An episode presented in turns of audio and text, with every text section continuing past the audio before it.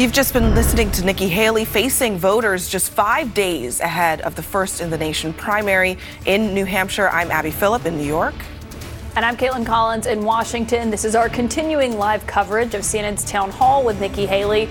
Haley saying during that town hall, among other things, that she is not bothered by the frontrunner Donald Trump's attacks on her personally, also rejecting his claim of outright presidential immunity also saying that she would preemptively pardon him, or that she would not preemptively pardon him if he is convicted. Also, wading back into the middle of that controversy over her comments on racism. Let's start here with the takeaways of everything we saw there. Audie Cornish, you're here with us. What were your, I mean, this is a, a pivotal moment for Nikki Haley. Nikki Haley, uh, New Hampshire means so much for her campaign. What did you make of how she did tonight? Well, she clearly wanted to have this avenue to talk to people directly. In the last debate with Ron DeSantis, she didn't exactly wow people with that performance. And so I think being able to talk to people, being able to uh, kind of expand on her stump speech one last time was very helpful. Um, I, you know, I think it was interesting that Jake kind of brought up some of these thornier issues for her, including race, which continues to bedevil her despite her having been a governor of a southern state and having had to tackle these things head on already. But she's, um, I think she is following in the footsteps of many others who have been in the campaign. Vivek Ramaswamy, also Tim Scott, and of course also Ron DeSantis, who you know talks about Florida being where woke goes to die any conversation about race as a problem as in a broader system, cultural system, is really frowned upon. And I think she is a good example of a very conservative um, approach, which is to say, my personal achievement is an example that can minimize longer historical struggles. Tulu, we covered the Trump White House together, so we knew Nikki Haley in her role as, as Trump's UN ambassador. When she was asked about his attacks, uh, calling her by her birth name, which she doesn't go by, she's gone by Nikki for decades. She didn't really take the opportunity that, that some may have expected to, to kind of go after him. She just said she didn't take it personally and that she knows Donald Trump well. What did you make of that? Yeah, she basically decided not to take the punch that she had at Donald Trump in terms of knowing that Donald Trump was on another network attacking her, she decided that she was not going to attack him, in part because she realizes that she needs some of his voters, in part because she's taking it as a strategy. Yes, she did ramp up some of her attacks on Donald Trump. She did say that he was too old. She did say that chaos follows him. She talked about him uh, increasing the debt and not being able to secure the southern border and letting fentanyl in and attacking China. And she made a number of talking points against Trump that she's been willing to use, uh, but she hasn't been willing to take him on one on one. Trump, as we have uh, seen as we have covered him, is not someone who's going to pull punches. He's someone who's going to go for the jugular, and she has not shown that she's willing to respond in kind just yet. That may be a strategy. We'll have to see how long it works for her, but it, it does uh, appear that she's not willing to attack him in the same way that he's going to be attacking her for the next several days. Yeah, her part of her strongest criticism seemed to be of his handling of the Taliban, inviting them to Camp David. Rina, I wonder, wonder what you thought of how the governor did in this moment where she's trying to argue this is a two person race. There was a whole lot to love tonight, and I think there was a whole lot to not love. It was equal parts for me. Um, her grasp of foreign policy was perhaps the sharpest and the most clear I've seen it so far. Uh, there were multiple mentions of mental health, and, and many times she spoke about lifting people up. So that aspirational tone, I think she's taken. She knows that's going to work in New Hampshire. I'm not at all surprised by how she conducted herself tonight. It was um, with a hopefulness that I, I think she has felt like has been missing throughout the primary. And yes, we're still very much in the early stages, but her contrast to Donald Trump, I, I don't think has gotten stark enough yet. I still think she can do more. Um, look, in the racist country answer, she failed. She never gets it right. I myself am also a brown girl from a rural state. I was born and raised in West Virginia. She, she can't get it right. She's timid. She loses sort of control every time she wants to talk about this country's original sin coming out and talking about things on their face is just not something she's good at. And I think that's where she leaves some people lukewarm about supporting her. What did you think? Well, I, look, I thought, first of all, I think the, the crowd seemed to have really warmed to her tonight. I thought she sort of had a pretty solid performance there. I think they were all very appreciative of the work that she's put in there, right? I mean, a lot of these folks, these voters in New Hampshire, you know, six months ago, they had no idea who Nikki Haley was. And now she's in a striking distance of Donald Trump and you know, potentially poised to, to you know, compete very strongly for, um, for, the, for the win there um, because she's put in that work. Um, and I think she is very polished. I would agree with Rina that she's um, very good on policy. She can go deep on policy, uh, strong command and control on a lot of the issues um, that she feels strongly about national security, foreign policy. But I also agree with Rina in that she doesn't necessarily yet have that really crystallized closing message. And that is going to be the key, I think, differentiator in the next couple of weeks on whether she finishes a strong second, or in the next couple of days, whether she finishes a strong second or actually really does close this out and win. Ani, there was one moment where it was a contrast of what Trump has been saying, even just as of this hour, and what she was saying, which is on what Tuesday is going to look like. Who can go and cast their votes? Trump has been falsely claiming that Democrats can go and vote in New Hampshire. They cannot, uh, registered Democrats cannot go. But New Hampshire does have a lot of independent voters, and they are expected to show up on Tuesday. Nikki Haley has made no secret that she is trying to appeal to them, and she said tonight, you know, she welcomes everyone to the Republican Party. What do you make of how that could uh, affect what we see happen on Tuesday? Well, it's not just Trump. I'd want to look at that media ecosystem kind of holistically. There is an ongoing dialogue that is basically dismissive of New Hampshire in a way, basically saying, look, Democrats, they could, you know, jump in, independents could jump in there. That's not the real party somehow, right? The way that Iowa is, or et cetera. Um, and I think that's what you're hearing in that rhetoric from Trump as well. That like, well, don't take this one too seriously because if she does well, then that means it must be the Democrats at play. And I think that's what is hanging over all of this. You guys have talked about how it's tough for her to be different. No one can be different in a party where you cannot split from the figurehead of the party. There's no way around it. And so in a party where people are angry about DEI, you're not going to talk about race. In a party where people feel like this, the country is overextending itself in foreign entanglements, then your foreign policy expertise and policy ideas um, have nowhere to go with, with no real interest. So I think she's always been a little bit stuck because she, in a way, approaches politics the way we did in the past. And by past, I mean six to seven years ago. Mm-hmm. It's a remarkable moment to see this, as it is her closing argument to these voters in New Hampshire. Everyone here, stick around in Washington. Abby, just a, a remarkable look at, what Nikki Haley is saying as she is trying to make these closing arguments, given New Hampshire is one of the states where, where she could perform the best. Yeah, I mean, it's getting down to the wire, and you can tell uh, based on really the kind of focus that she brought to this panel. She spent a lot of time in New Hampshire. We're going to discuss all of that with our panel here in New York. Uh, I want to do, I do want to play, though, the moment that they were talking about a little earlier. She was asked again, I don't even know how many times it's been at this point about her comments on on race, and and I just want to play. This is when Jake followed up with her uh, to push back a little bit on something she had said earlier. Listen. Just to push back a bit, because I was a history major in New Hampshire. Um, you're talking about the ideals of America, but America was founded institutionally on many racist precepts, including slavery. But when you look at said all men are created equal, I think the intent, the intent was to do the right thing. Now, did they have to go fix it along the way? Yes, but I don't think the intent was ever that we were going to be a racist country. The intent was everybody was going to be created equally. And as we went through time, they fixed the things that were not all men are created equal. So that answer uh, she kind of doubles down here. She says, well, it says all men are created equally, so that's what they meant. But is that really what they I mean, yeah, I mean, yes. I mean, is that really what they I mean, meant? Yeah, that's they what they meant, perhaps slaves? philosophically, theoretically speaking, but that wasn't what the reality was, right? Uh, but the Republican Party, and Joe and I were just talking about this, I mean, racially speaking, we are a pretty homogenous party. It is the facts. We're not Democrats. And most of those voters do not want to be lectured on issues about race. And this isn't a new phenomenon that's unique to Nikki Haley. Even Tim Scott, a black American who was running, also had a very difficult time talking about race for the very same reasons that Nikki Haley is. And it's because many Republican voters don't want to be lectured on it. But can I just say, I wrote a piece for CNN.com about this today, as a matter of fact, and, and talked about her other three times she couldn't get it right.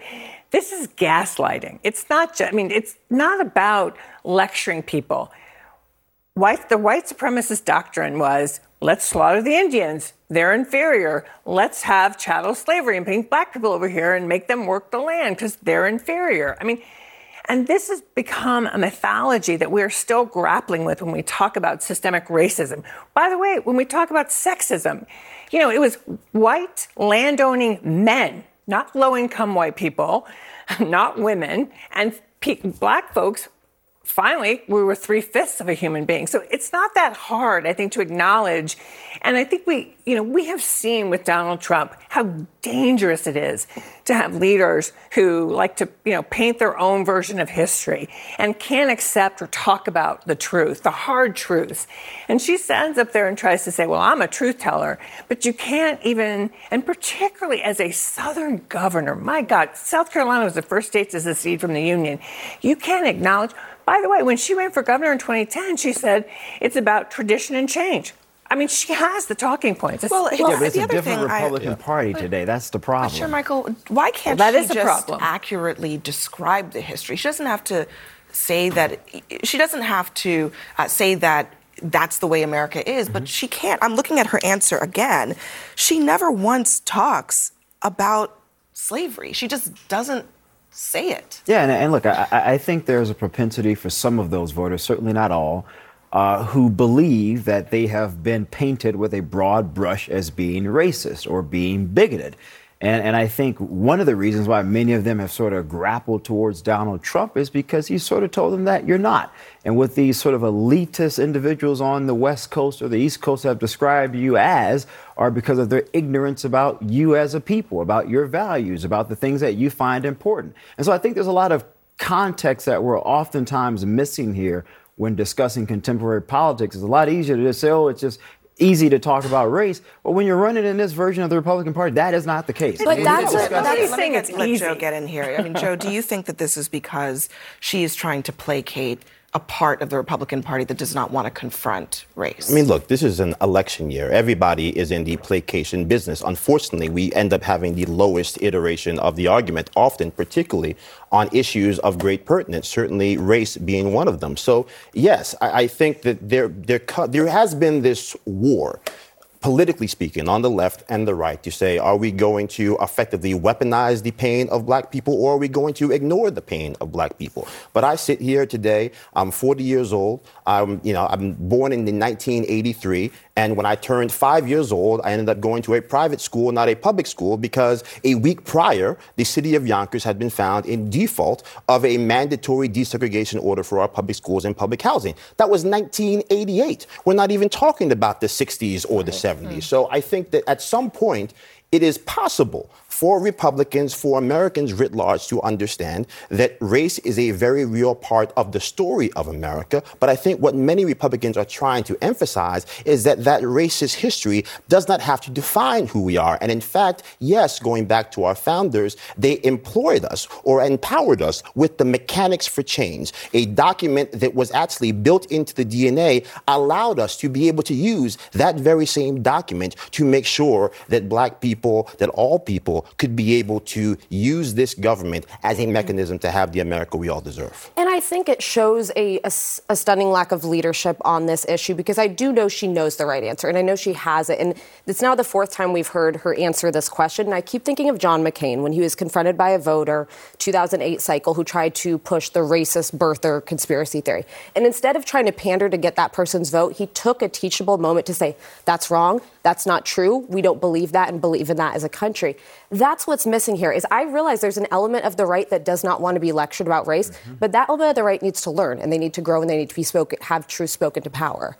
And it's a missed opportunity for You know. Joe, I, I, feel like you could just let's take a closed captioning of your comments and send it over to the Nikki Haley campaign. Maybe they need a little bit of help I mean, look, working I, on that I, answer. I don't, don't want to beat up on, on Nikki Haley. I, I think we have a difficult time talking about race because people want to basically take the cliff notes of Dr. King, whether it's you know uh, you know riots are the language of the unheard, or whether they want to talk about uh, Mal- you know, Malcolm X talking about how you know northern white liberals are in many ways the greatest threat to black freedom. So there is a Martin for everyone, there is a Malcolm yeah. for everyone, and what we need to actually focus on what are the greatest threats to the black community today, which unfortunately was not talked about in that town hall. It's about the civil rights issue of our time. It is education. It is black children being trapped in zip codes by virtue of the color of their skin and not getting the education they deserve to be able to know the name on the ballot or even how to balance their own checking account. All right, everyone, stand by for us. Coming up next, we will fact check that town hall you just saw. Plus, we'll get some reaction from a Trump supporter, Matt Gaetz, about Nikki Haley's rejection of Trump's immunity claims. This is CNN special live coverage.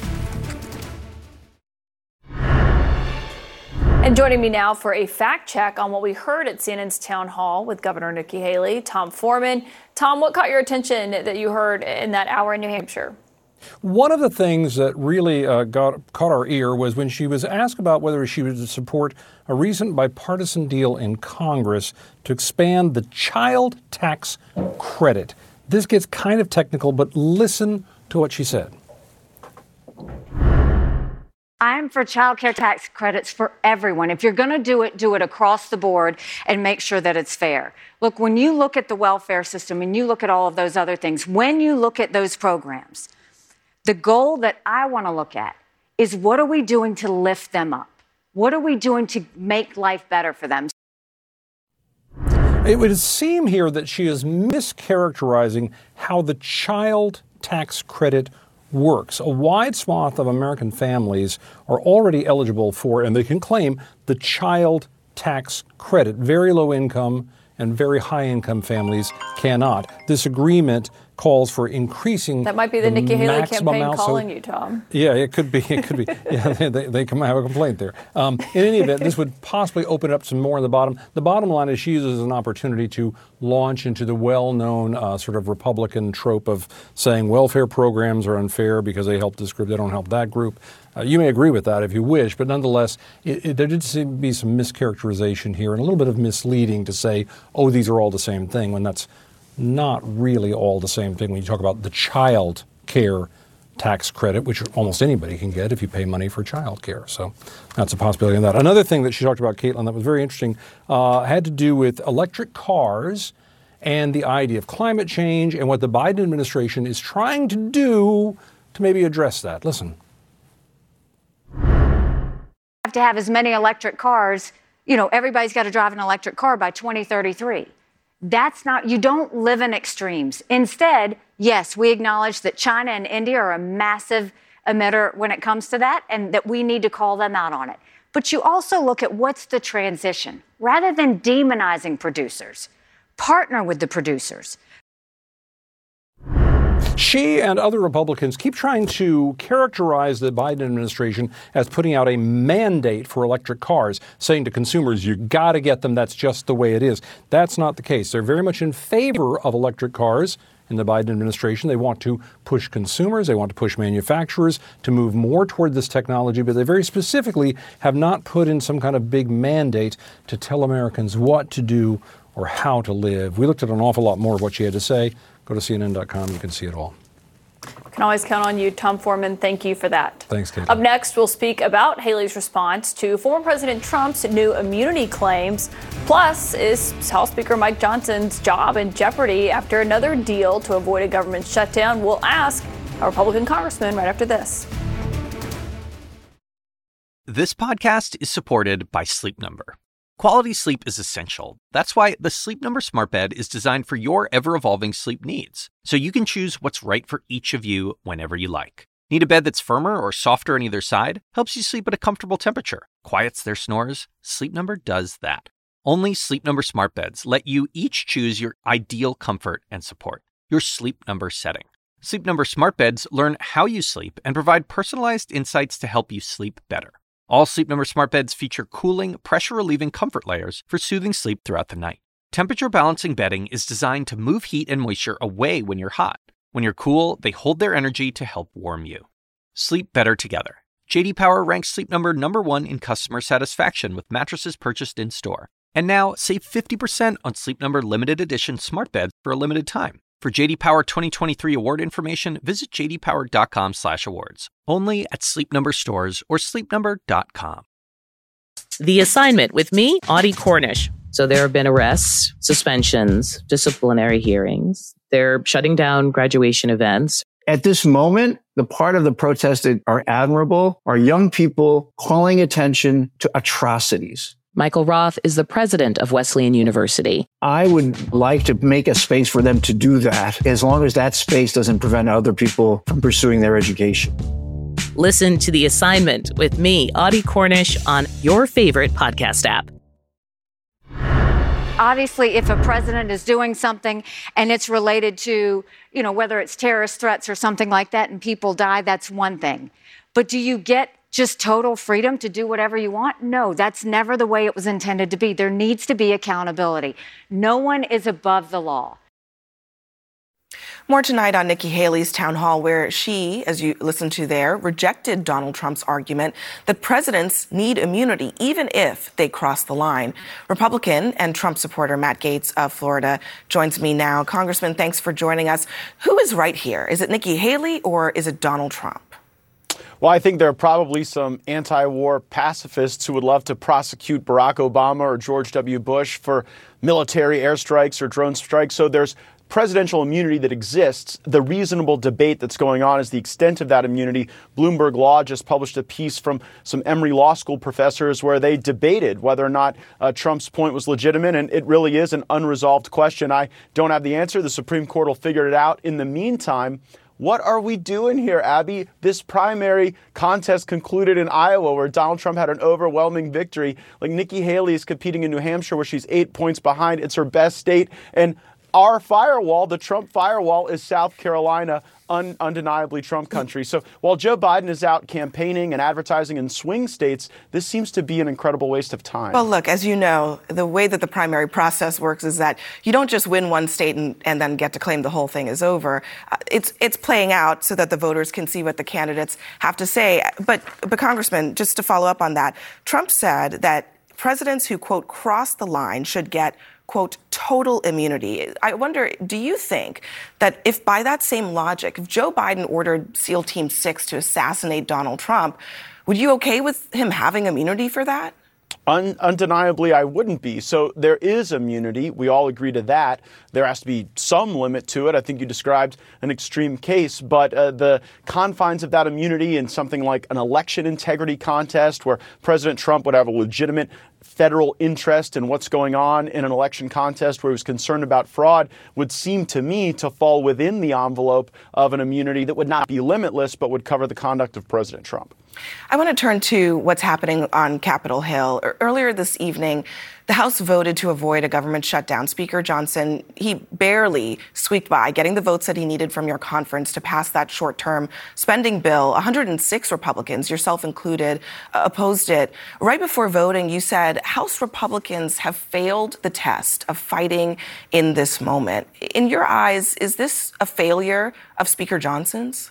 It's a failure of all of ours. Actually, 108 of us voted against it. That's significant because 107 voted for it. So a majority of Republicans in the House did not support this measure. It was advanced with the assistance of Democrats. And if this is the way we're going to govern, I fear we won't be in the majority longer. We have gone to the border. We have shown that the border is a major issue. I wish the border was way more central to the discussion between Jake Tapper and Governor Haley this evening. And it's not central to our strategy on the government government funding dispute. That's my criticism of the approach we've taken. Uh, Speaker Johnson has assured me today in an extended meeting that we had that before this March deadline is reached, we're going to be passing border security bills. We're going to be putting pressure on the Senate to take those up and then ultimately include that in, in the long term uh, ne- negotiated deal that we have to put together in divided government. So, are you comfortable with um, the compromise that Speaker Johnson made with Democrats to fund the government at, at effectively the same level that it was funded at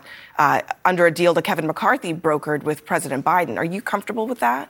Well, it's not exactly the same. You see, the Johnson deal claws back $20 billion of the $50 billion in side deals that Kevin McCarthy lied to us about. That alone justifies his ouster. And I wish that Johnson would have gotten us more clawed back from the McCarthy side deals. And it certainly was a disappointment that he didn't. But with McCarthy, it wasn't just that he was doing with deals with Democrats, it was the duplicitous nature. It was continuing to tell us one thing, to do another, and then to have these off script script uh, negotiated agreements that were seemingly binding the House in the absence of any vote. The other thing is that McCarthy had a different majority, Abby. We had a four seat majority, but then Kevin took his marbles and went home. We expelled George Santos. Bill Johnson became the president of Youngstown State. And so it's hard to judge Johnson by precisely the same standard as you would judge McCarthy because he doesn't have the same majority McCarthy had, in part because McCarthy left.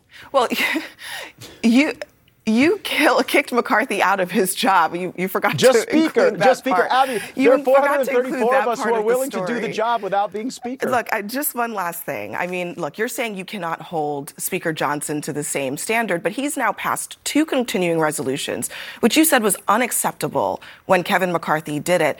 Uh, is Speaker Johnson's job in jeopardy, if only for that reason? No, again, as I said, it wasn't one thing with McCarthy. It was an accumulation of misrepresentations, lies, and the sense that we were being sold out time and again in these negotiations. With Johnson, he's been very clear up front when he has a one seat majority, uh, having to balance the needs of a diverse caucus, trying to get us into a fighting posture. It is my hope, it is my expectation that we get into that fighting posture before taking the third strike of a third continuing resolution so based on my conversation with the, with the speaker. Would be a third a, strike in your view? That would be the end if he were to I do th- it a third time? I think that's the speaker's view. I don't think the speaker wants to do another continuing resolution. Frankly, I don't even think he wanted to do this one. Now, getting our appropriations bills passed, fighting for those policy objectives that matter to Republican voters, that's how we broaden the majority. We don't broaden our majority by cowering in fear. We have to be bold, and I, I hope this is the speaker who can do that for us. Congressman Matt Gaetz, thank you for joining us. Thanks, Abby. Over to you, Kaitlan. Great interview, Abby. We've got our panel here back in Washington with me. And Kevin, I wonder what you make of, of hearing that. And also, as we've got, you know, this immigration deal that Senate Republicans are, are on board with and signaling very strongly they want to do. Meanwhile, former President Trump is saying Mike Johnson should not do this deal. Yeah, and I, I think, you know, Mike Johnson, when he became Speaker, I said this is kind of it's kind of like getting the job of being the drummer in Spinal Tap, right? You just you never know really how long that job's going to last, and it, it looks like we're right back where we were a couple of months ago. It's just kind of wondering, is he going to be able to really have the leverage to sort of manage the conference through, through to a solution? I think it's going to be a day-to-day question that we're going to be uh, we're going to be answering. Um, I think on the immunity question, you know, I think it's it's it's clear that the president's going to have some, or President, former President Trump's going to have people rally around him and make the argument that he can. But the idea that it's complete and the idea that it's total is just, I think, one that's going to be tested very rigorously by the courts and Congress, and that's I expect where that legal argument will continue to go. But I mean, he is continuing to make this argument that that while also simultaneously arguing that Joe Biden could be indicted if he returns mm-hmm. to the Oval Office, and it's become this this test to see if Republicans will back him up on it. And I thought it was notable what Nikki Haley said tonight about that. She said, "Of course, you don't have carte blanche right. Immunity." Yeah, and it was really important for her to say nobody's above the law. And I really liked her answer tonight because it was very clear, it was concise, and it, it made sense. Because what Trump does every day is a little bit more confusing than the day before in how he talks about potential protections for a president, whether he's back in office or what Biden could even be under.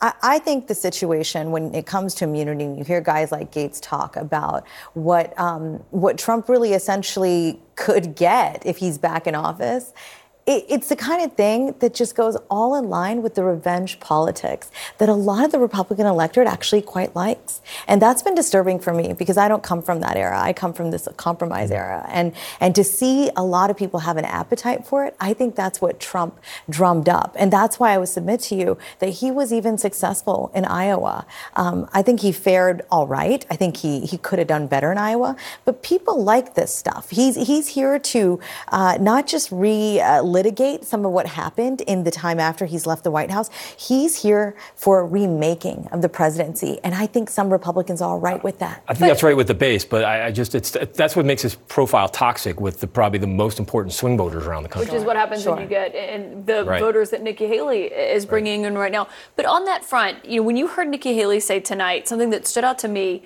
uh, about pardoning Trump, she has made clear she would pardon Trump if he got convicted, but she said she would not do so preemptively.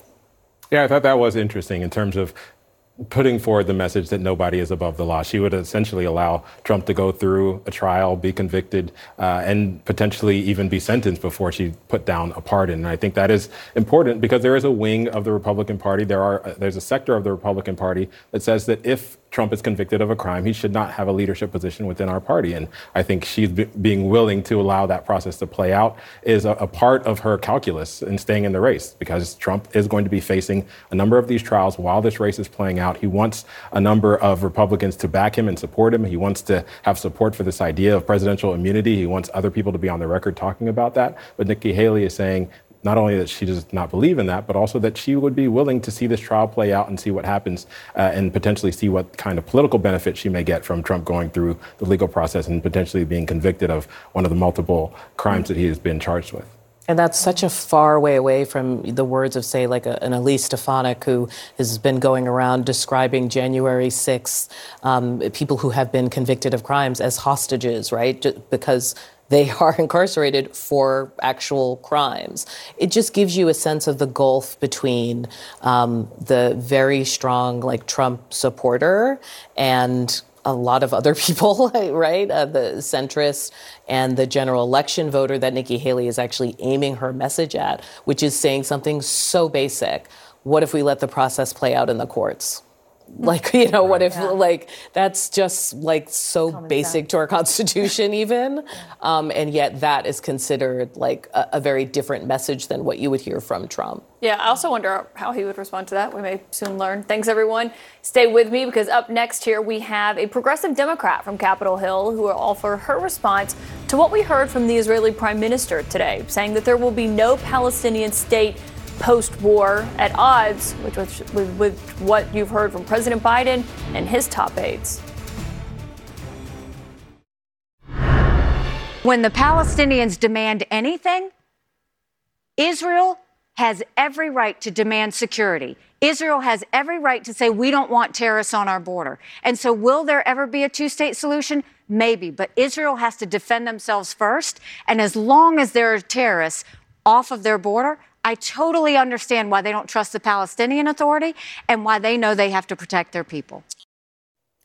That was Nikki Haley tonight as we are now more than three months into the Israel Hamas war with growing frustrations between the Biden administration and the Israeli government over controversial comments that were made by the Prime Minister Benjamin Netanyahu earlier today as he appeared to reject the idea of a Palestinian state eventually being formed.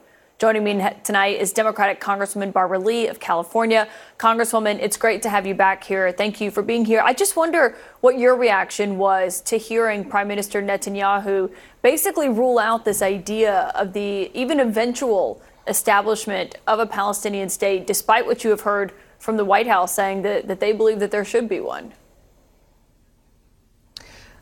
Thank you for having me tonight. Uh, first, Benjamin Netanyahu, just like Donald Trump, cares about power and he's trying to stay out of jail. Secondly, uh, I, when we were in the majority, Democrats were in the majority, I chaired the Committee on Appropriations that appropriated all of our foreign assistance.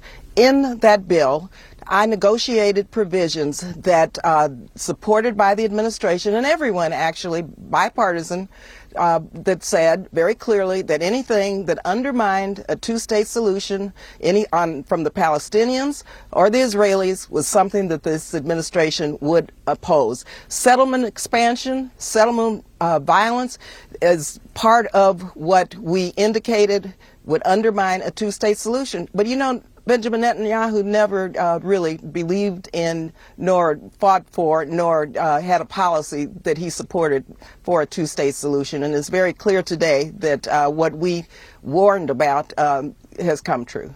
Well, how do you want to see the White House respond to these comments? I mean, do you want them to condition aid based on the fact that uh, the Israeli government should commit to a two state solution, or, or what do you want to see happen here from President Biden? Well, we said that uh, anything that undermines a two state solution, which is the policy of the United States, uh, we oppose. Secondly, I have early on called for a ceasefire. You, you know, this is uh, really uh, getting out of hand in terms of a regional war. It's spiraling out of control. I've called for a ceasefire uh, so that the hostages can be released. We don't know what's going on with them. Uh, this war that has uh, killed now 23, 24,000 Palestinians, it's, it's catastrophic. Israel will not be secure. This is counterproductive to Israel's security. And so like what uh, I said right after I voted hmm. against the uh, authorization to go to war after 9 11, uh, this could spiral out of control. And so this administration needs to understand that they have got to weigh in very quickly uh, to make sure that uh, Netanyahu understands that uh, this is going to escalate into a regional war. Yeah, and I should note you called for a ceasefire with no conditions. That sets you apart from the Democrats that you were running against in that California Senate race. But, Congresswoman, while I have you here, I, I do want to get your response to what we heard from Ambassador Nikki Haley tonight when she was asked again this question of whether the U.S. has ever been a racist country. This is what she told Jake Tapper. But I refuse to believe that the premise of when they formed our country was based on the fact that it was a racist country to start with. I refuse to believe that. I have to know in my heart and in everybody's heart that we live in the best country in the world and we are a work in progress and we've got a long way to go to fix all of our little kinks. Did you agree or disagree with how she characterized that? Well, these are not little kinks, first of all. Racism, institutional racism, is in the DNA of this country. When you look at uh, what has taken place, look at the, our Native Americans, the genocide of Native Americans. When you look at what has taken place as it relates to African Americans, uh, 250 years plus of enslaving African Americans, and then you look at the disparities now uh, in our community in terms of health care, unemployment, the wealth gap, housing. You can't tell me that systemic racism does not exist. It's not just a little kink. Secondly, you have uh, personal racism, which is hard to address, but I'll give you one story that shows you why uh, we need to understand it. I don't think she really understands racism. I was walking from the House building on Capitol Hill to the Capitol, and a man, a white guy, stopped me and told me I could not get into the members elevator. And you know, we have uh, pens and I was going to vote. And he blocked me from getting into the elevator and told me I was not a member of Congress and it was for members only. I said, sir, I'm a member of Congress. And he, I showed him my pen and he said, whose pen did you steal? Now, this is an example of what personal racism is and how people of color constantly have to deal with this each and every day. But systemic racism is in the policies of this country. And just look at what they're trying to do in terms of eliminating diversity, equity, and inclusion. They're trying to uh, not allow for an equal and level playing field. Uh, and so it's a very dangerous uh, position that she has. Uh, she's clueless. Well, that's a shame, and I'm sorry that, that you had to deal with that, Congresswoman. Thank you for sharing that with us, and thanks for joining me tonight, Congresswoman Barbara Lee. Thank you. Thank you. Up next, as you heard Nikki Haley tonight at CNN's town hall, one point saying she believes no one is above the law. Former president and currently the GOP frontrunner suggesting something pretty different. Hacks is coming back, and so is the official Hacks podcast. With us, your hosts. I'm Paul W. Downs. I'm Jen Statsky. And I'm Lucia Aniello. We're the creators and showrunners. Each week on the podcast, we'll break down the new episodes. We'll also have special guests, cast and crew from the show like Hannah Einbinder and Jean Smart. Hack Season 3 is available to stream now on Max. Be sure to listen wherever you get your podcasts or listen directly on Max.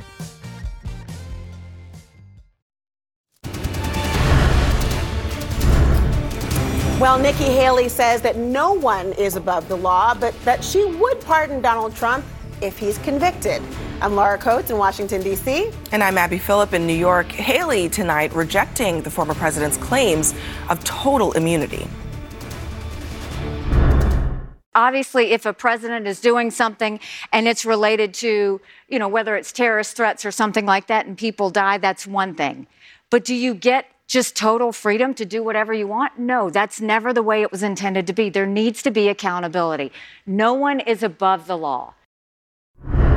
Well, I don't know what you were doing personally at 1:59 a.m. this morning, Abby, but I'll tell you where Donald Trump was. He was on social media and claiming that even presidents who, and these were his words, presidents who cross the line, that's the quote, should get total immunity. And he doubled down again tonight. You have to leave immunity with a president. If a president is afraid to act because they're worried about being indicted when they leave office, a president of the United States has to have immunity. And the Supreme Court's going to be ruling on that. If they don't have immunity, no president is going to act. You're going to have guys that just sit in office and are afraid to do anything. Well, joining me now is CNN contributor and former Nixon White House counsel John Dean. John, I'm so glad you're here. I can't think of a better person to have this conversation with. You and I frequently talk about this entirety, this entire issue. And Trump, as you know, is trying to suggest that the need for immunity when making hard decisions is more important than the prospective danger of a president who might break the rules and then not ever be held to account. Do you buy this argument from Trump? Not at all. Uh, he's gone further than any president has ever even thought he might, one might go. Of course, Nixon famously or infamously said, if a president does it, that means it's not illegal. But what he was talking about was something in the area of national security, much like uh, the way uh, Nikki Haley cast it tonight, her understanding of what a presidential powers are, that there are some areas in national security where he might have to step outside the boundaries of the law. Uh, several presidents have done that. Bush Cheney were indicted in Malaysia for uh, their torture activities. They could have been theoretically indicted here. But there's also a norm that's long existed around the presidency that presidents don't get indicted when they just are in the normal course of official duties, have to take actions that might otherwise be on the other side of the law. It's a really important point, and you think about the fact that there is not this chilling effect, prospectively, that Trump is talking about, that a president would just sit in his or eventually one day her Oval Office and twiddle the thumbs because they can't do anything because they might actually get prosecuted. There are whole lots of boundaries, are there not, for what constitutes an official act and when one would ultimately never be convicted or prosecuted in a case. I mean, cops are one example, right? We talk about the different things people can do while in law enforcement. Aren't there actual bounds of not only presidential immunity, but also presidential official conduct. Absolutely. Uh, in Trump's tweet uh, last night, and maybe his remarks again today, he's making an allusion to the fact that police people, rogue policemen, mm-hmm. uh, get away with uh, all kinds of activity. Well, that's not true. Uh, he's just not being specific. There are instances where there are qualified immunity for police to undertake certain actions, uh, but they don't have blanket immunity. Nobody does under our system. There is just no blanket uh, area where anybody in an official or unofficial capacity gets that kind of immunity. I mean, if you had that carte blanche to do whatever you want, then you would essentially have someone being above the law and really completely immune to it for whatever reason they choose. Not quite how I think it's been contemplated, but the courts will decide. But separately, you know, Trump's legal team They've actually officially warned the Supreme Court essentially that if states are allowed to kick him off of the ballot, of course, this is talked about in Colorado, talked about in Maine, all about the 14th Amendment and the alleged engagement, as what he says, in any insurrection, that if they are allowed to kick him off a ballot, there'll be, quote, chaos and bedlam. Now, as far as legal arguments go, I wonder what you make of that, I think, threat yeah, that's not a well that's not a well received argument by most courts that somebody's going to have a tantrum or provoke a tantrum if you don't make them uh, give them the decision they want. I'm I'm in the process of wading through that brief in the, before the Supreme Court. Most surprised that 200 Republicans signed on to an amicus brief uh, to support Trump, uh, but they they were all due uh, today, and so uh, they're starting to come in. Uh, and we've got a pretty good look. And nobody really has made a very persuasive argument, although I can see the Supreme Court giving some process argument in this area of the 14th Amendment and its application, whereas I cannot see them giving him immunity that he really seeks much more so uh, than anything else. But I also doubt this court is going to uh, enforce Section 3 of the 14th Amendment and declare he is ineligible. By process, you mean that they'll say something like, this issue should not rightly be before us. It has to go to maybe Congress or someone else. They want to pass that can or that hot potato down the road, right? That the more I've studied it, the more I've read the briefs, uh, the more I'm inclined to believe that's what's going to happen. This isn't a, a decision they want to make. Uh, it would I'd find it fairly shocking if they enforced the Article uh, Section Three of the Fourteenth Amendment and said he'd engage in a uh, insurrection and his office as president is un- included under the Fourteenth Amendment. It's possible, doubtful. Well, they're not a fact finding trial court, so there is a real possibility, as you say. But there are many other cases they're looking at as well. John Dean, always so nice to speak to you and pick your brain. Let's go back to you, Abby. Thanks, Laura. I want to bring in my panel here in New York, and John Avlon joins the table as well. I want to start, though, with this idea that Nikki Haley presented. So, first of all, she was pretty clear. She doesn't think that there's blanket Im- immunity. But then she says uh, she would definitely pardon Trump, but only after he were convicted. Why is she carving out these kinds of qualifications for that? So listen, I'm about as anti-Trump as you can get on the right, and I didn't actually hate this answer. Um, I think saying that let the course of uh, of the courts play out, let him be convicted, but then her point of the just think historically what it would do to our country to actually put an 80 year old man behind bars, somebody who had access to the most classified information, co-housed with criminals. It is very unprecedented, and I know some people will come for me for saying we shouldn't put him behind bars if he's convicted, and we need, an, you know, to equally apply the uh, rule of law. But I think that there is something to be said for if you can pardon him and he's out of public life and he's done. I think that would resonate with quite a few But people. he also said it would be anybody think if you pardoned him, he'd go the- away? She says, she says it would be very healing. Well, for and the that's the country. problem. Look, he wouldn't thi- go this away. goes back. We just had John Dino, but this goes back to sort of Ford's pardon of Nixon, which he took a lot of political heat for, probably cost him re-election, and yet decades later he won the John F. Kennedy Library Profiles and Courage Award for doing just that because it was unpopular, but in the light of history was seen as the right thing in terms of healing divisions. I think the point Nikki Haley was making was.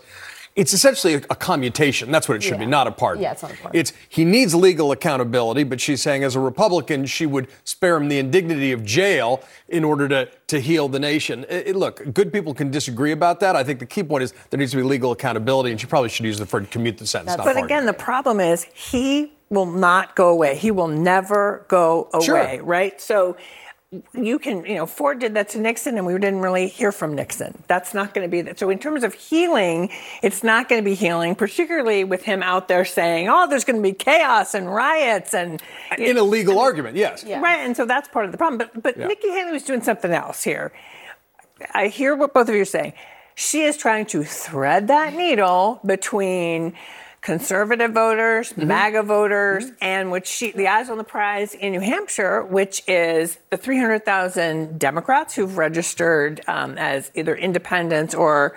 Um, uh, right, and then and the actual independents. I mean, we've so uh, part of this is the dance that all of the Republican candidates have been having to do between I can't totally anger the MAGA. Hadn't worked out so well for him. Yeah. I mean, no, but but that's what that's the other piece of what she was doing politically. John, Let's you call it out. suggested that maybe she doesn't mean pardoning, but maybe she does mean pardoning because she knows what that word means mm-hmm. to the MAGA base.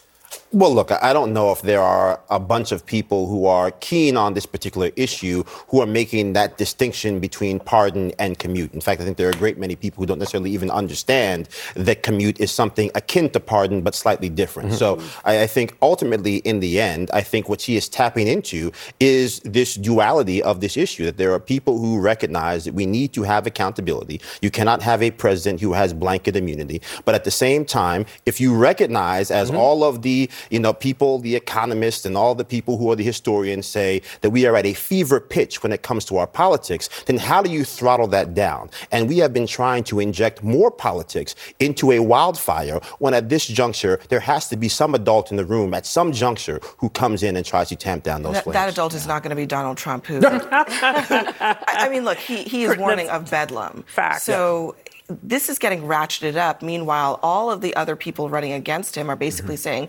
well, we're just going to forget this all ever happened. I mean, look, I, I think she may actually believe it's the right thing to do to pardon him if he's found guilty of what he's alleged of. And I don't think that's a negative idea. I don't think it's a misnomer. I mean, the reality is, to Joe's point, there are significant tensions in this country politically.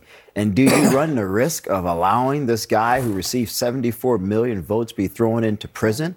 And just this idea that all of those people or a third of those folks are just going to go home and say, well, it's no big deal. It is what it is. That's likely not Well, the reality. And, so, and so, to her point, I think it is important for someone who's trying to be the president of this country to try to instill unity and not further division. And I think that's Haley's point. Yeah, I, I think I think that where, where the cynicism comes in is that we've seen a lot of folks on the right after Donald Trump destroys democratic norms say, you know what, accountability would be too divisive for this country.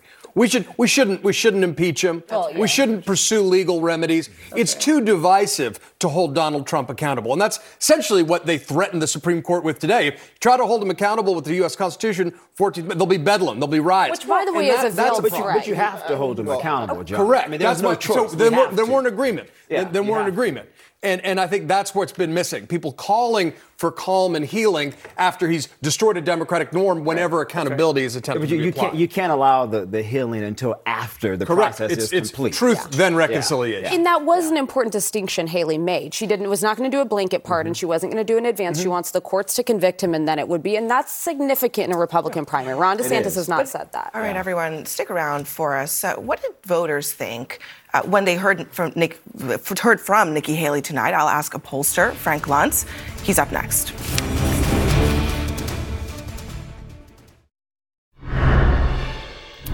Nikki Haley answering voters' questions at CNN's town hall tonight with five days before the New Hampshire primary. I want to bring in now pollster Frank Luntz. Frank, you were there at tonight's town hall and you spoke with some of the voters in the audience. What were they saying about Nikki Haley's performance?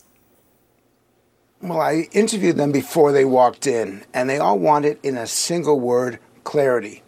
Not just answers, but clear answers to questions that were on their minds. And they got that tonight. In fact, as they were leaving, they were very happy that they were there. The Haley people were ecstatic over her performance. Those who were undecided moved in her direction. But here's the problem for Republicans, I asked the question if Nikki Haley isn't the nominee, will you vote for Donald Trump or Joe Biden? And more than half the people at this town hall didn't know or would be Biden voters. And that raises a very big question. Who exactly is coming into this primary? If it is dominated by independents that aren't traditional Republican voters, she's got a shot. But if this is the typical New Hampshire turnout, which is 80% Republican, 20% independent, then Donald Trump is going to win next Tuesday. As you're there on the ground in New Hampshire, do you get the sense that voters there believe that this is still a live race? I mean, Donald Trump every day is saying this thing is over. They don't believe it. They're not sure, but they don't believe it. They believe that their vote matters. They believe that New Hampshire, if Iowa makes a statement, New Hampshire makes the difference. And they believe that their vote matters. That said, there is a gap, a polling gap between Trump and Haley right now. That gap is significant. And Haley's going to need more events than just what happened tonight for her to close that gap. All right, Frank Luntz, always good to see you. Thank you. Thank you. And over to you, Laura. Well, I want to bring in CNN political commentator and Republican pollster Kristen Soltis Anderson here with me at the Magic Wall. Kristen, I want to start with what's so important here. We're all wondering, of course, about the latest polling out of New Hampshire. What can you tell us about this? So when we reallocate people who originally said they were voting for either Chris Christie or Vivek Ramaswamy, candidates who have since dropped out of the race, we see that Donald Trump winds up with a very slim lead in New Hampshire. That's what's making next week's primary so exciting. This race is still close. Ron DeSantis, he says he's still in the race, but he is not currently a factor in New Hampshire. I mean, this is quite a differential between DeSantis and Trump, let alone Haley. But tell me, among moderates, does that make a difference here? Well, one reason why New Hampshire is such a good state for Nikki Haley and such a tough, tough state for Donald Trump is that he does really well with conservatives and not as well with moderates. Iowa, only 17% of voters there are moderate. In New Hampshire, it goes all the way up to 36%. Much better terrain for Nikki Haley. So tell me a little bit about the New Hampshire GOP. Is it unique in and of itself or something different about that compared to, say, in Iowa? Yeah, so this primary is really interesting because independents make up a huge portion of who mm. participates, especially in years when there's nothing going on on the Democratic side. If you look at 2012, that was a year where uh, Barack Obama running for reelection, no reason for independents to participate in that primary, so they all came out in the Republican one. That's why we expect in 2024 a pretty large number of independents to make the decision there. How about the party ID issue here? What's going on there? Well, so the reason why this matters so much is Donald Trump has been giving Nikki Haley a hard time, saying you're only winning because you're so good among independents. But the reality is, he actually won independents in 2016, way back then. The fact that he did so well among independents in this primary is exactly why he beat Ted Cruz, who was just coming off that Iowa win in 2016. Does it matter about college education in New Hampshire? So that is also a big factor here. And this is one thing that Nikki Haley is doing well with in New Hampshire, but has to work on nationally if she wants a path forward. In New Hampshire, she wins among college educated, likely GOP primary voters by 12 points, but she's not winning them nationwide. And that's a number that's going to have to change if she has a path forward. Really important. Thank you so much for all the information. Kristen, stay with me, of course. Look, Trump and Haley reportedly trying to nab a very key endorsement. It's from someone from South Carolina. They used to be in the race. What's the guess? Senator Tim Scott. So who's he going to go with? We'll talk about it next.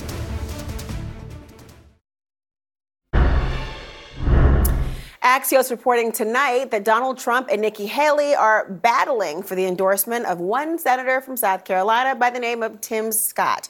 This ahead of Tuesday's New Hampshire primary. Now, CNN was the first to report that Trump called Scott right after the Iowa caucuses, and Haley and Scott have reportedly been texting, but haven't yet connected by phone.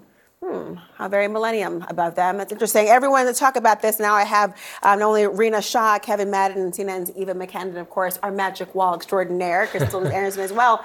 Let's just talk about for a second this battle for Tim Scott's endorsement. He, of course, was running for the presidency not too long ago. He did not fare well. He dropped it a long time ago relative to them. Who do you think he goes with? And and the why to me is so important. What do you think? I would say Trump. When he exited the field, the sense that I got from his team was that he had no appetite to endorse Nikki Haley. Certainly not right away. Why? Well, I I think that there might be some history there, and then also. Uh, he um, he constantly criticized her while he was running as way too moderate to win in a Republican primary. And then when when he entered the race, Trump was very very favorable towards him. He, Trump uh, he was one of the few people that Trump did not criticize. So I think someone as ambitious as Senator Scott, I covered his c- campaign closely. Um, I think that he s- sort of sees this this field right now, and he lines up behind the former president. What I find interesting is the idea of too moderate to win in a Republican primary, but that seems to be where you have to go to win in a general election. Being a polarizing figure is not going to bring in and envelop and make your tent bigger. But this idea of the history there, I mean, didn't Haley, wasn't she responsible for Scott even going into the position he's She in? appointed him. Yeah. Right? Yeah, she appointed him. And there, the tensions in New Hampshire politics, or I'm sorry, in South Carolina politics, run very deep, right? We do, we do know that. But look, I, I look, I don't think this is as big an endorsement as we think. In the way we usually look at endorsements, like, oh, this is going to bring a wave of evangelical support, a wave of, you know, uh, cultural conservative support or donor support, even. I think this is different because we've all been wondering, like, hey, how is the field going to consolidate to finally take on Trump? And like this endorsement, which I think it will be of Trump, is going to actually show that the consolidation is taking place on the other side. Like there's a reckoning going on and a realization amongst a lot of Republican voters that like, look, Trump's going to be our nominee.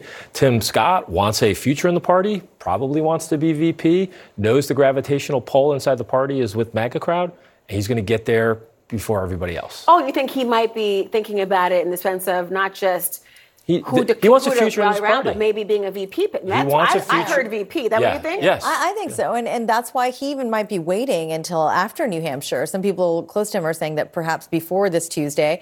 But look, there's a lot of time. There's February 24th is when South Carolina is the first in the South primary for the Republicans. So uh, there is time. But I think a couple things can be true here. I think Tim Scott being the faith, person of faith he is, always leading with faith, might also feel like Donald Trump is the man for the moment. I, I, I think he's that kind of guy who would go back to such simplistic thinking. And then also, I do think that he and Haley have a lot of bad blood from those debates. I mean, they got nastier each time they met on the debate stage, and, and it seemed rather personal at some point. So, though privately Scott may acknowledge that she has what is needed to win in a general, beat a Democrat, there's a fair degree of positioning here uh, that leads you to think that maybe this guy is really just looking to pull the evangelical vote towards Trump. I mean, look, when you talk about the contest of who demands and requires loyalty more, I think Trump wins in any event on that very idea of, Yeah. look, you, you got to owe me, maybe not the other person. But what's important to me here is, too, is, you know, there's the new Ariana Grande song, Yes and. I'm bringing pop culture because it's late at night. Um, what about what happens if she does not win South Carolina? If you're Nikki Haley, hey, you, you came in third, although she said a two-person race in Iowa, even if she captures New Hampshire, yes, and can you actually then win your own state? If, if Senator Tim Scott does not endorse her, is that all the marbles? This has always been the buzzsaw that she is headed directly for. New Hampshire was always going to be a state where she had maybe a better shot, especially if other folks like Christie got out. But South Carolina, especially because it's her home state, the mm-hmm. stakes are really high. You can't lose your home state. It it looks bad. It, and especially if Donald Trump is already seems like he's romping to the nomination, you cannot have the kind of like stench of loserdom on your campaign, especially if it's your home state. I, I want to say one other thing quickly about Tim Scott as a potential pick. There's a lot of talk lately about Donald Trump wanting somebody who's going to be totally loyal to him, mm-hmm. but also someone who's not going to necessarily outshine him. He's not necessarily looking for someone who has their eyes on a big, big prize themselves. But I think he'd be foolish if he overlooked Tim Scott because Tim Scott has this very calm demeanor to him. It's a very interesting counterbalance, almost kind of the same role that Mike Pence played in 2016. I'm going to try to set people at ease. I'm going to bring over voters that I think I can hold on to that might be nervous about my candidacy. So we'll see if Donald Trump I, is I just hope that anybody who's making that pitch in there for him doesn't say, "Hey, this is just like Mike I Pence." know, that's probably the worst possible thing you could say. But you know, who is that? I mean, who is this elusive figure that might be the running mate for a Donald Trump? Oh gosh, I, I do not know. We you know we know that Kristi Noem's name has been floated. Kari Lake is out there, uh, was out there in Iowa stumping for him. I will It's say not Chris Christie. We know that. it won't be Chris Christie. but speaking of Christie, I think that there has been sort of an overemphasis of Christie voters moving over to Haley's camp. So I've been in New Hampshire, I've been speaking to these supporters, and they think that she is doing too much to placate the MAGA wing. So there's a man in Washington, New Hampshire, he ran this pro Christie Facebook group, and he says he's still going to vote for Christie, even though uh, Christie has dropped out of that, the race, because he told me tonight uh, that she lacks integrity and that she's a Trump enabler. So these comments that she made tonight at our town hall that she would eventually uh, perhaps pardon Trump, it's really a liability with some of those voters, uh, especially in New Hampshire. You know, that's a fascinating point. if you think about this, Christie's whole spiel, his whole platform, in part, aside from the issues that, you know, on the economy and, and beyond, was a complete and total opposite to the idea of pardoning or not having accountability. So it makes sense that if you were buying into what he stood for and what he wanted, the idea that she would say that would be anathema to you for a lot of reasons. Yeah. But you keep talking about what happened. I mean, can, does she have a path to victory? Sanders or Haley? I haven't heard Trump? one. I mean, look, uh, part of this is me sort of like the scar tissue from when I worked on campaigns. I worked on three, and like reporters used to hold me to a very high level of scrutiny. They used to say, okay, how does Mitt Romney win the nomination and demonstrate that? And I would. I would for 45 minutes go through my spiel charts, graphs, polls, you know, the whole talking points. And I would usually walk out with a lot of reporters saying, okay, well, you have a shot we don't really have what the path looks like to 1,236 delegates. That's at the end of the day, this is a delegate hunt for that many delegates. And until you can show me how you do that, where you're going to find the resources to do it, all the way through, you know, uh, March 19th and beyond, like it's it's just a it's a long shot argument. Mm, a respected skeptic. I like that in Washington, D.C. Everyone, thank you. Stick around because next, the CEO of JP Morgan Chase has a message to Democrats. Be careful about all the MAGA bashing. The CEO of one of the biggest banks, JP Morgan, J- Jamie Dimon, has a warning now for Democrats. He told CNBC that the Democratic Party should not be dismissing Trump voters. I wish the Democrats would think a little more carefully when they talk about MAGA. The Democrats have done a pretty good job with the deplorables, hugging onto their Bibles and their beer and their guns. I mean, really? Like, could we just stop that stuff and actually grow up and treat other people with respect and listen to them a little bit? And I think this this negative talk about MAGA is going to hurt Biden's election campaign. He's talking a little bit there about civility, but is that also kind of a secret warning to Democrats? That's also a little bit of Jamie Dimon hedging his bets just in case Trump gets back in. you know, I mean, come on, Jamie. It's not, I mean, I was there when basket of deplorables was was said. That is not the same thing that we're talking about with MAGA at all in terms of the violence, in terms of the belief system and the behavior. And look, I, I don't think it, I think what's helpful to Joe Biden is to continue to try to listen to everybody. But when you have a group that has said, I don't want to talk to you, I don't want to hear from you, I don't care what you have to say, and that has perpetuated violence in this country, um, then it's okay to call them out. I mean, that's the other part of it. You have to call that out as well, particularly in drawing a contrast. I mean, I think you can call it out, but I think some of those people are still seeking some type of a restitution of their dignity, which is what I think Jamie Dimon was speaking about. And not every person who is MAGA. You mean all the people who attacked was- our capital, or? Well, can I finish, Karen? I don't Of think everyone that's. MAGA are extremists. I do agree that some did act illegally. That's why they're in jail. But I think there are a whole lot of other people who think Trump is a representative, if you will, of some halcyon days that are now long gone for those individuals, these folks who are living in the Rust Belt, these folks who are living in middle America, who have now seen the country change drastically and are wondering, well, what does this mean for us? And I'm not saying Trump is the greatest arbiter or articulator of these views, but that's how they perceive him. And so Jamie is simply saying, don't disrespect these folks. And I don't think he's wrong about that. No, look, we, we, we obviously need folks who can build bridges in our politics, but there's a fundamental asymmetry here, right? He's talking about one comment made by Hillary Clinton once, one comment made Barack, by Barack Obama once that were made famous by right wing echo chambers saying that that represented what they saw as the condescension of folks on the far left against what Donald Trump does in terms of his fundamental divisive rhetoric every single day that seems to get a pass. And, and I think the, the challenge is how can you say, look, Obviously, not everyone who supports Donald Trump is an extremist or a hater, and you do need to reach out to folks and build broader coalitions. And Democrats need to be doing that. And that does say uh, that does require feeling their pain, to use a Clintonism, Yeah, yeah. right? It does say it, it not demonizing people you disagree with, but.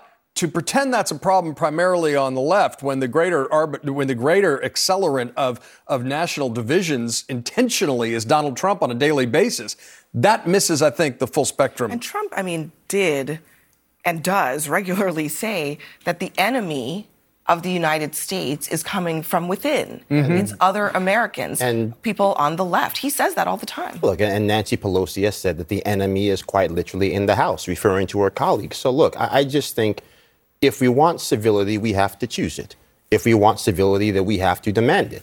I, I think that you can take President Trump out of the equation. Uh, MAGA has become a slur that can be used by the left uh, to paint as a bro- broad a brush or as narrow a brush as necessary. But that's a term people call themselves on the right. That's No, not no. a pejorative. The- the- Look, you can you can take the same word; it means different things to different people. And so, for instance, you can have Joe Biden show up in Westchester and say that Mike Lawler is the type of Republican that he used to be able to work with, and in 30 minutes, you have the DNC sending out emails saying that MAGA Mike is at it again, and that we have to elect a Democrat to replace him. So, what I'm saying is that again, these words have. I mean, look, you can make. stay focused. sounds like, on, first of all, John- but John's Biden- point Biden is, being John's civil point is and- important, though.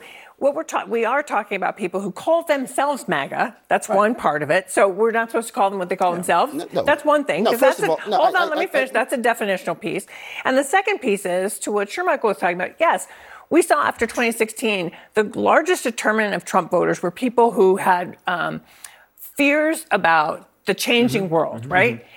And we have tried to reach out to them. And people, and, and, uh, are you kidding me? How about the infrastructure bill? How about that's trying to create more jobs? No, How I'm talking what about he's done what, what Shermichael is talking Farmville? about, and I think what most people are talking about is dignity and their humanity. And so, yes, you can sit here and say that there are people. Look, I think I have said, I think Shermichael has said, I think the vast majority of Republicans have said, if you went down to the Capitol, you used our flag to try to break glass at the people's house, you went into that building, you should be held accountable. The but the overwhelming majority of Republicans are majority, not doing that. The They're vast majority of calling Republicans hostages, are, right? respectfully. Who are They are. I think it- judges or who are threatening, you know, individuals in the name of When's- I, I don't. I don't. I don't remember seeing that email coming from the RNC. I don't remember that. That. that Are you kidding me? Let me just show you my feed. There's plenty of it. You So let's let, not- let me let's just not- ask a question here. Share, Shermichael, you can Mm-hmm. get in on this. Ahead of the 2022 midterms, President Biden gave a speech where he denounced, you know, the MAGA wing of the Mm-hmm. Republican Party, and he was really criticized for it. And the argument was that voters would hold that against him. He was alienating people. The midterms rolled around. Mm-hmm. Republicans' wave was squashed, exist, essentially, yeah. didn't exist. I mean, is this really the electoral uh, issue that matters the most to voters, or is this just Oh, something that people no. say No, because no, I mean- talking about civility is in that context? I mean, I, I think it's an important factor or component of, of modern politics, if you will. But I think most voters care about the economy. I think they care about immigration. I think they care about other issues that are more kitchen and table way, that th- uh, impact a, them a daily. lot of voters care about democracy too. And, and- and no, and, of and I'm not, I'm care not, I'm about not negating that extremism fact. taking but I'm- over uh, our But what I'm country. saying Everyone is that I just don't believe that that particular component will change anyone's mind. But from the eyes of many MAGA Republicans, I think that does matter. A- And I think there is a, cons- a considerable amount of those individuals who do believe, as, as Harvard professor Michael Sandel calls it, that there's these East Coast elitists with this meritocracy hubris that looks down upon them. And we hear it very often that they look down upon them. If only they would have done better, become more educated, they would be well cultured, well read, well Who is traveled, well versed. Who's talking- It- who's it's- saying that? Karen, it's, it's the idea. Come I'm not on. saying that anyone's directly But that's saying part that. of It's the the caricature idea. that the right wing that is not puts on That goes back- that There goes is- back there to is- there is- Goldwater. There is, there is a vocal, vibrant, mainstream portion of the Democratic Party that unilaterally labels people on the right insurrectionists. And it's dishonest to sit here at Only this the deck people who and pretend were that that is insurrectionists that's not do true. it. But it's used That's as a blanket that's term. true. That is Thousand certainly not It- true. that is not It It's used as a used as a blanket Even what term. Abby quoted the President Biden saying, saying the MAGA wing of the Republican Party. It took him pains to say it's not everybody. It's not everybody when they don't want it to be everybody. And then when they campaign with the brass knuckles, it most assuredly is everyone, Guys. including the person on the And John, I gotta. John, we have to leave it All there. This was a fascinating discussion. Could probably use another hour to talk about all of that. Everyone, thank you very much. And up next for us, the damning report on the Uvalde Elementary School massacre. But what will it un- end up meaning for those families of the 19 children and the two teachers who were killed that day? An unimaginable failure. The DOJ releasing a damning report today on wide scale law enforcement failures that played out during the 2022 school shooting in Uvalde, Texas. The nearly 600 page report ticks through failures in leadership, in tactics, training, in the police response to the massacre at Robb Elementary. It paints a picture of confusion and cowardice. 19 children and two adults, their teachers, died that day, one of the nation's worst school shootings. Joining me now to discuss, Texas State Senator Roland Gutierrez, who represents Uvalde. Texas State Senator, thank you so much for being here today. When, when you see this report, I mean, the description, um, talking about acting with no urgency, cascading failures, the Attorney General saying that the people of Uvalde, the community, deserved better. When you look at all of this, what stands out to you in this first full official account? Well, thank you, Laura, for continuing to tell this story because it needs to be told. Um, I think that the, what what what we see more than anything, it justifies everything that we've said. It justifies and gives support to everything that your own network was able to break along the way. There is not a whole lot of new evidence here. We all along we've been seeing this failure, but what it does do is it codifies it all into 600 pages for the first time ever in black and white. And on the front of this document, there's a seal from the Department of Justice that tells us exactly that all of the law enforcement on this scene failed and failed miserably and failed these children. And yes, they deserved better from those law enforcement officers, but they also deserved better from policymakers that were too weak and too cowardly to ever, ever have avoided this in the first place.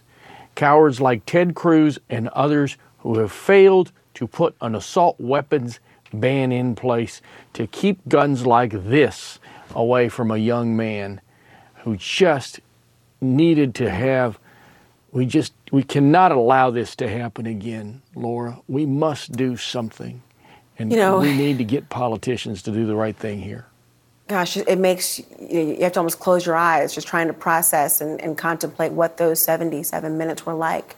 Terrified students, terrified children, um, adults, and parents begging for law enforcement, more than 300 of them, to go onto the scene. And the Attorney General says, had they just followed generally accepted practices, lives would have been sa- saved. I mean, the report, Senator, specifically calls out then school police chief Pete Arredondo, then acting Uvalde police chief Mariano Pargas, and Uvalde County Sheriff Ruben Nolasco, who, by the way, is now running for reelection. I understand that family members are, are absolutely frustrated.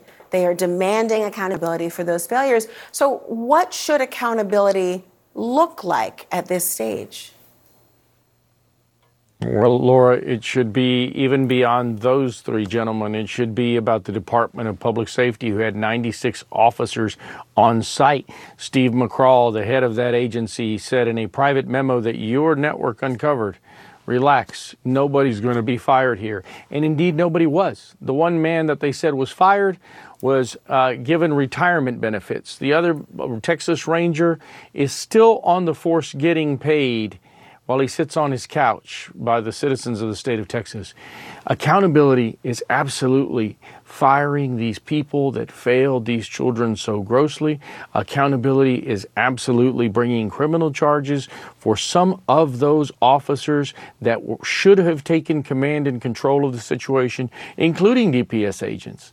But sadly, the district attorney in this community will not do any of those things because it means going after state officers that should be held accountable, accountable and she simply will not do that.